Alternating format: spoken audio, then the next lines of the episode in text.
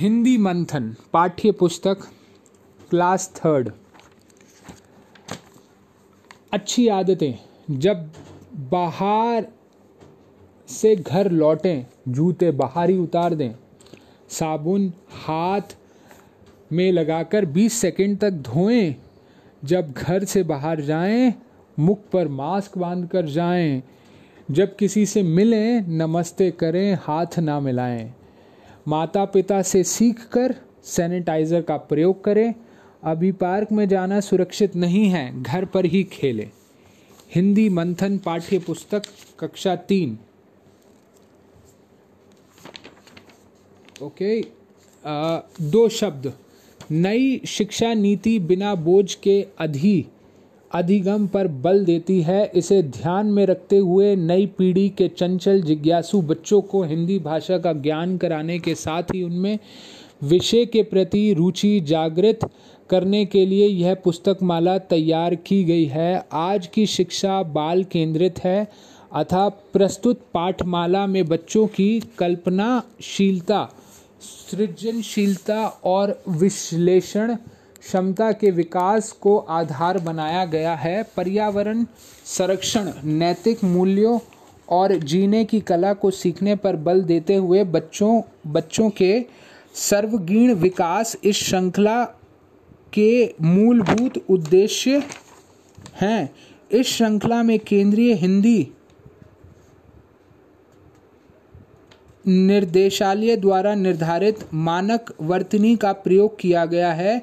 पाठ के साथ दिए नए अभ्यासों में व्याकरण के क्रमिक विकास को प्राथमिकता दी गई है।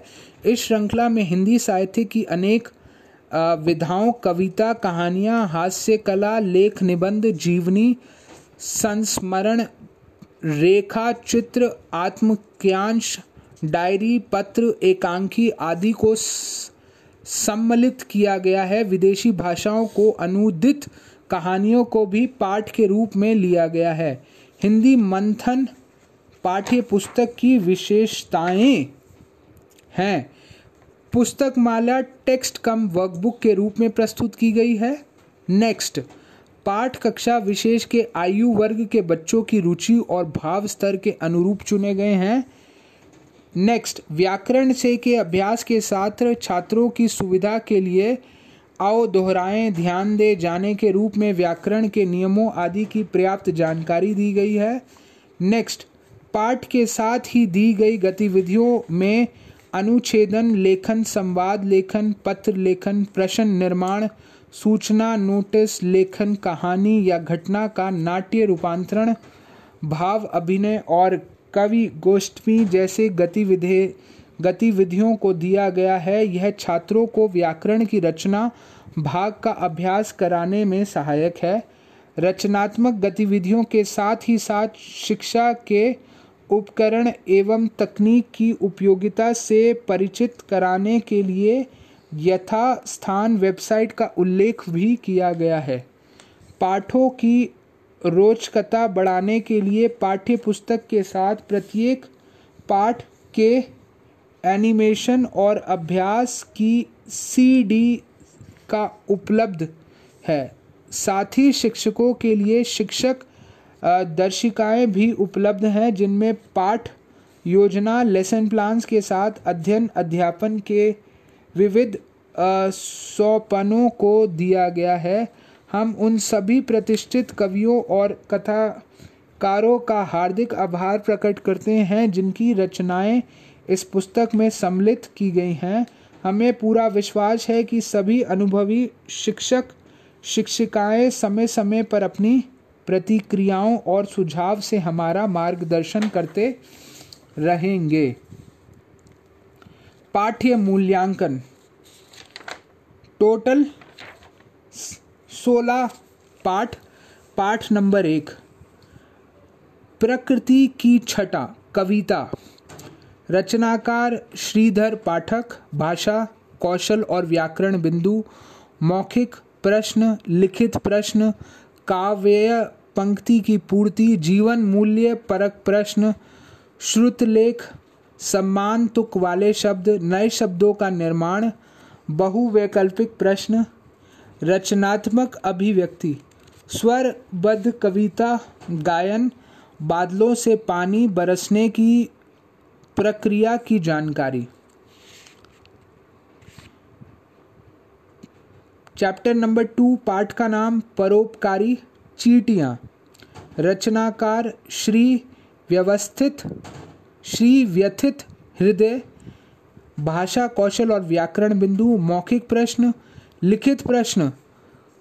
घटनाक्रम में लिखना, जीवन मूल्य परक प्रश्न। श्रुतलेख, संज्ञा शब्द, संयुक्त व्यंजन का प्रयोग, समानार्थी शब्द, रचनात्मक अभिव्यक्ति, चीटियों के अनोखे संसार की जानकारी के लिए लिंक पर पड़ताल और शब्द सीढ़ी पूर्ति। ओके। चैप्टर वन प्रकृति की छटा। प्रकृति परमात्मा की अद्भुत रचना है। इसकी सुंदरता मन को मोह लेती है। यहाँ विविध पशु पक्षु, फूल लताएँ और पर्वत झरने आदि सब मिलकर चलते रहने और सदा खुश रहने का संदेश देते हैं। ध्यान लगाकर जो तुम देखो, इस जग जग की सुगढ़ाई को बात बात में पाओगे तुम ईश्वर की चतुराई को।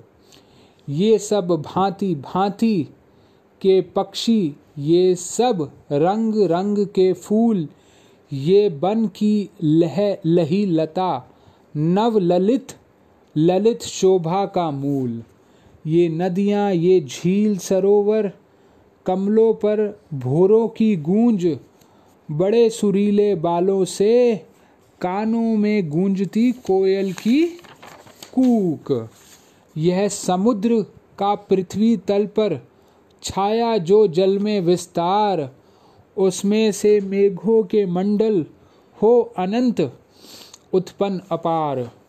गर्जन तर्जन घन मंडल का, वर्षा बिजली का संचार, इसमें दिखे परमेश्वर की लीला अद्भुत अपरंपार। ये लिखी है कविता श्रीधर पाठक ने। अब शब्दार्थ करते हैं। नंबर वन, जग मतलब संसार।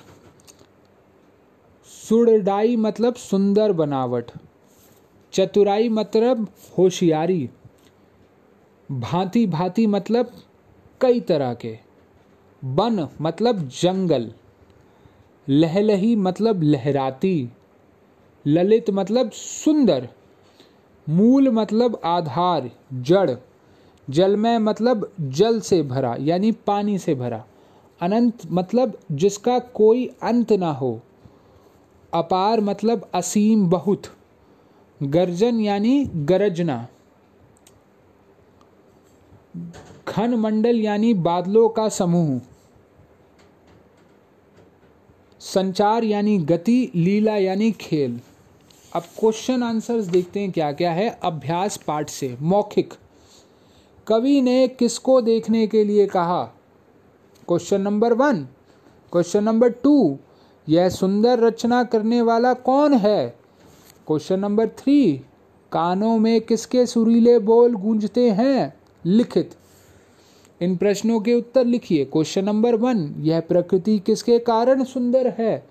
क्वेश्चन नंबर टू अनंत बादल कहाँ से पानी लेते हैं? क्वेश्चन नंबर थ्री कमल पर कौन गूंज रहा है? क्वेश्चन नंबर फोर परमेश्वर की यह लीला कैसी है? नेक्स्ट कविता की पंक्तियाँ पूरी कीजिए। क्वेश्चन नंबर वन यह समुद्र का dash dash dash dash dash, ये आपको पूरा करना है। छाया जो, dash dash dash dash dash.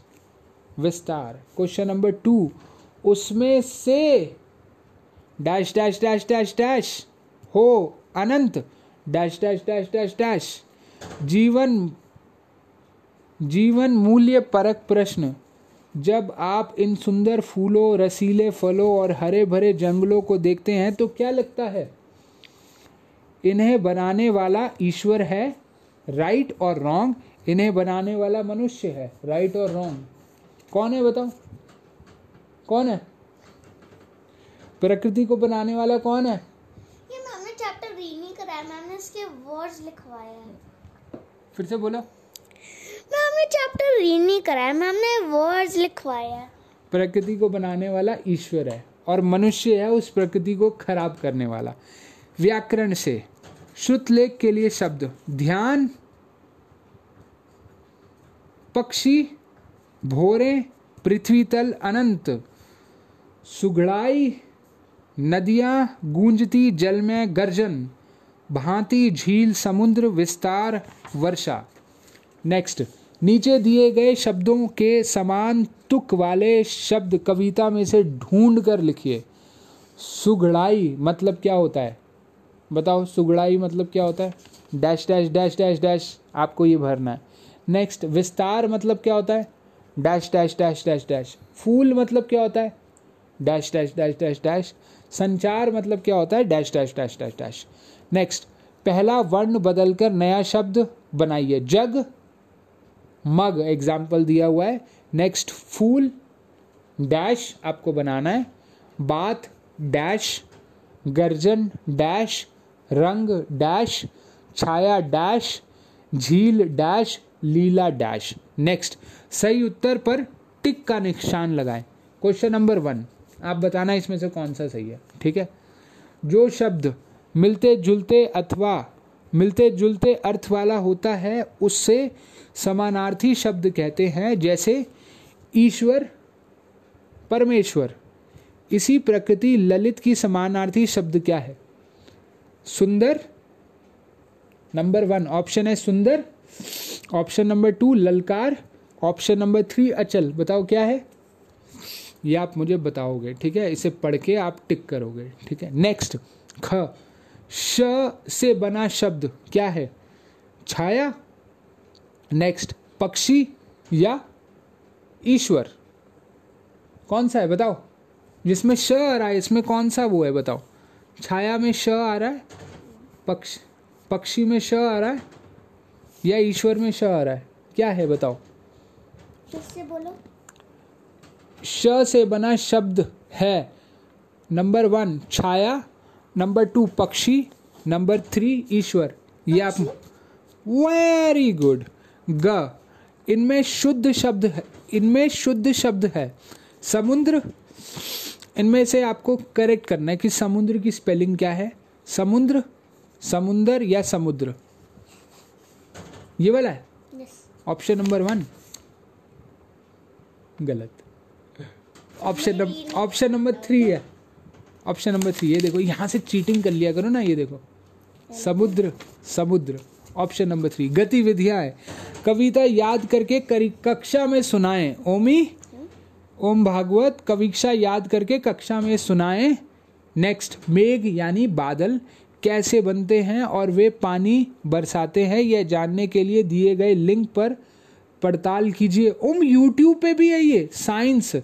Water is what is water cycle YouTube पे भी है। Oh wow science very good तो आज हमने पहला चैप्टर कंप्लीट कर लिया है हिंदी बुक का and I am so excited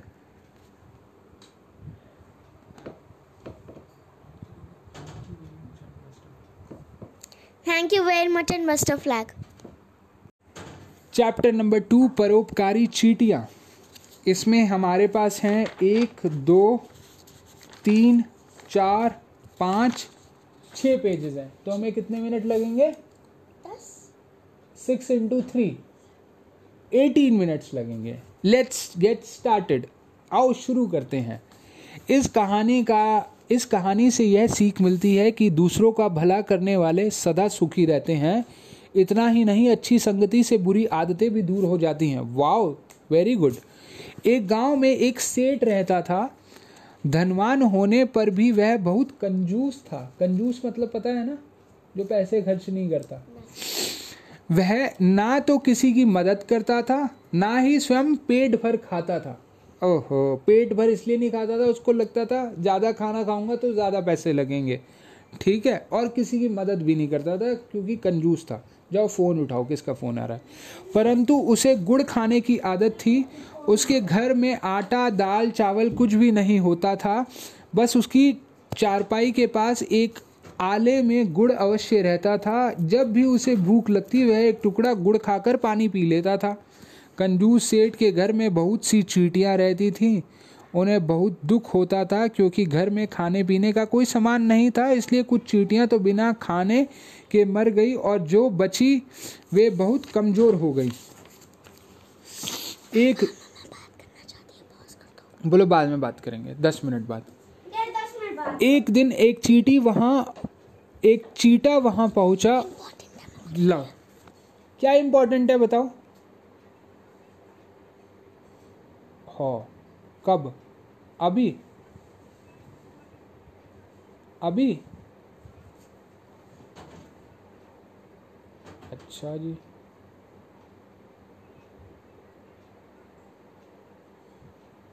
अच्छा अच्छा। तो मैं क्या, मम्मी को बताया आपने?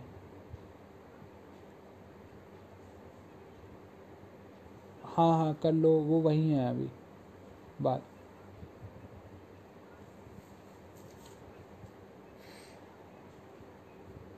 ठीक है मैं बात करता हूँ ठीक है? चलो ओके।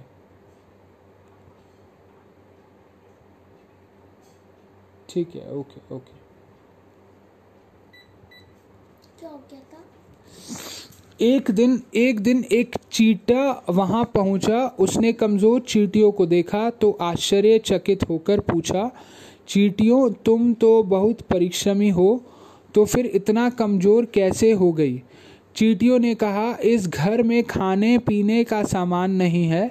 चीटा बोला तो मैं तो मैं यह सेठ कुछ भी नहीं खाता। चीटियाँ आले चीटियाँ आले की ओर इशारा करते हुए बोली, वह देखो, उस आले में रखा हुआ गुड़ ही सेठ की खुराक है। चीटा मुस्कुरा उठा, वह छठ आले पर चढ़ गया। चीटियाँ उसकी मंशा समझ चुकी थी, वे बोली, दया करो चीटे, यदि तुम यह गुड़ खा जाओगे तो फिर वह सेठ क्या खाएगा? चीटे ने उनकी बात अनसुनी कर दी और बड़े मज़े से गुड़ खाने लगा। संयोग की बात है, उसी समय कंजूस सेठ वहाँ आया। उसने चीटे को गुड़ खाते देखा तो आग बबूला हो गया। उसने अपने दोनों कानों को हाथ लगाया और प्रतिज्ञा की कि अब से वह गुड़ भी नहीं खाएगा। कंजूस दिन रात भूखा रहने लगा, जिससे उसके शरीर की शक्ति कम होने लगी। इससे चीटियाँ चिंतित हो उठी। आखिर उन्होंने आपस में योजना बनाई और कंजूस को बचाने का निश्चय किया। एक दिन चीटियाँ झुंड बनाकर निकली और कहीं से एक लीची उठाकर ले आई। उन्होंने वह कंजूस की चारपाई पर रख दी, कंजूस ने लीची देखी तो बहुत प्रसन्न हुआ और ईश्वर की कृपा मानकर बड़े आनंद से खा ली। दूसरे दिन चीटियाँ फिर बाहर निकली और जामुन उठाकर ले आई। कंजूस ने वह बड़े मज़े से खा लिया। यह सिलसिला इसी तरह चलता रहा। चीटियाँ बाहर निकलती और कुछ ना कुछ खाने की वस्तु ले आती। एक बार जब वे सब मिलकर एक पका हुआ आम ढकेलती हुई हुई ला रही थी तो कंजूस ने उन्हें देख लिया। उसे समझते देर ना लगी कि वह रोज जो कुछ भी खाता था, वह ईश्वर ही नहीं, बल्कि इन चीटियों की कृपा थी। सेठ की आँखें खुल चुकी थी। उसने सोचा, एक और ये दयालु चीटियाँ हैं, जो जी जान से उसके लिए खाना लाती हैं। दूसरी ओर, उस जैसे कंजूस को किसी के लिए कुछ नहीं करता धिक्कार है उस पर और उसके धन पर। कंजूस सेठ अब कंजूस नहीं, बल्कि दयालु बन चुका था। वह दीन दुखियों की सेवा करने लगा। वे परोपकारी चीटियाँ भी उसके परिवार का हिस्सा बनकर खुश थीं। श्री व्यथित हृदय। शब्दार्थ। धनवान मतलब अमीर, स्वयं मतलब अपना यानी खुद। चारपाई मतलब खाट यानी खटिया। आश्चर्यचकित मतलब हैरान, परिश्रमी मतलब मेहनती, मंशा मतलब मन की इच्छा, अनसुनी यानी ना सुनी हुई, संयोग मतलब भाग्य, प्रतिज्ञा यानी वादा, शक्ति यानी ताकत, चिंतित यानी परेशान, निश्चय यानी तय करना, प्रसन्न यानी खुश, ढकेलती यानी धक्का देती। मुहावरे आग बबूला होना यानी बहुत गुस्सा होना आँखें खुलना यानी सही समझ आना अभ्यास पाठ से मौखिक। सेठ को क्या खाने की आदत थी? Good. Very good question number two सेठ के घर में कौन रहता था? चीटिया। वेरी गुड नेक्स्ट एक दिन वहाँ कौन आ गया? चीटा। चीटा। नेक्स्ट लिखित। इन्हीं प्रश्नों के उत्तर लिखिए नंबर वन सेठ धनवान होकर भी कैसा था? कमज़ोर। कंजूस। कंजूस। नेक्स्ट सेठ के घर में रहने वाली चीटियाँ कमज़ोर क्यों हो गई? क्योंकि उन्हें खाना ही नहीं मिलता था। नेक्स्ट सेठ की खुराक क्या थी और उसे उस उसे कहाँ रखता था? नेक्स्ट चीटियों ने सेठ को बचाने के लिए क्या योजना बनाई? नेक्स्ट नन्ही चीटियाँ भारी फल को उठाने में कैसे सफल हुई? नंबर टू, वाक्यों को उनके उचित घटनाक्रम में लिखिए। नंबर वन, घर में आए चीटे चीटे ने पूछा, सेठ, कुछ नहीं खाता? नंबर टू, चीटे को गुड़ खाते देख, सेठ, आग बबूला हो गया। नेक्स्ट, सब नन्ही चीटियों ने मिलकर सेठ की जान बचाई। नेक्स्ट कंजूस सेठ ना स्वयं कुछ खाता, ना ही किसी को कुछ देता था। नेक्स्ट उसके घर में रहने वाली चीटियाँ बहुत कमज़ोर हो गई थी। जीवन मूल्य परक प्रश्न, यदि घर में माँ की तबीयत बहुत खराब हो और पापा बाहर गए हों, तब आप भाई बहन क्या करेंगे? माँ की देखभाल करेंगे? पापा के आने का इंतज़ार करेंगे? मुझे तुमसे यही उम्मीद थी। फिर से सुनो। यदि घर में माँ की तबीयत बहुत खराब हो और पापा बाहर गए हों तब आप भाई बहन क्या करोगे? मम्मी की देखभाल करोगे या पापा के आने का इंतज़ार करोगे? हाँ पापा के आने का इंतज़ार क्यों करोगे जब मम्मी की तबीयत खराब है तो? तो मम्मा के पैर दबाता हूँ वे- सिर दबाता हूँ वेरी गुड व्याकरण। शुतलेख शुतलेख के लिए शब्द। गाँव चीटियाँ, परिश्रमी, सेठ, चिंतित, प्रसन्न, कंजूस, कमज़ोर, इशारा, प्रतिज्ञा, योजना, जामुन, गुड़, आश्चर्य, अनसुनी, शक्ति, निश्चय, परिवार। सीखें। सभी नाम वाले शब्द संज्ञा कहलाते हैं, जैसे सूरज, लाल किला, ताजमहल। पाठ में से इसी तरह पाँच संज्ञा शब्द ढूंढकर नाम लिखिए।